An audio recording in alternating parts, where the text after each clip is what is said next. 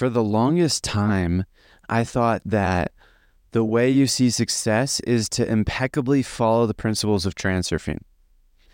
And I haven't studied transurfing in a few months now, but if I remember correctly, my interpretation of it at the time was the majority of the progress that you're going to make towards your goal is all mental.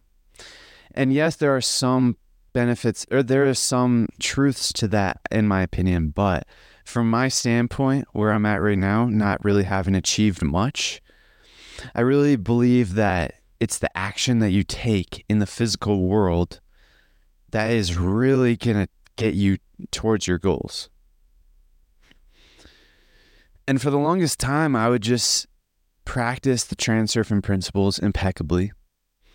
Or at least that's what I thought at the time. And maybe in the future, when I read the book again, I'll realize that I've been wrong this whole time and that I just completely misinterpreted the book. But the point is that I got caught into the transurfing trap. I thought that all that I had to do was make sure that my mental was perfectly clear. And in hindsight, maybe that was all I had to do because I realized that if you change your thoughts, then eventually action will come later, which is what happened. I spent a long time concentrating on my thoughts and I spent many months really just focusing on improving my thoughts. And then eventually I did start taking action. So maybe that was a required step, and maybe I'm getting it wrong this whole time. But I really think that in order to actually see success, you must take action. And action will be the main thing that will get you towards your goal. And the kind of booster to that, the boost, the thing that will help push you along is the mental thought control.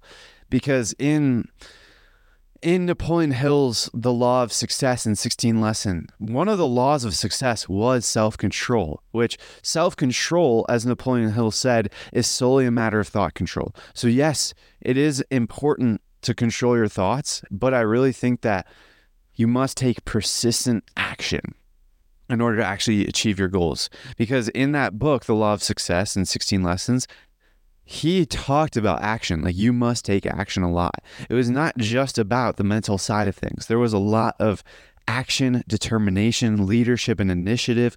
All of these things, physical action, habit of saving is definitely. I don't know if it's action or mental, but it's definitely something that you can't just think your way through. You can't just think, oh, actually, maybe, I don't even know.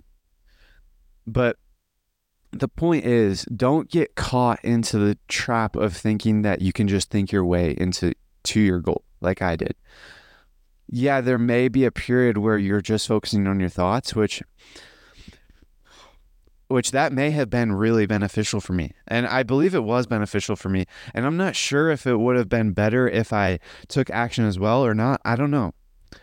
But just make sure you once you reach a certain point, make sure you actually take action.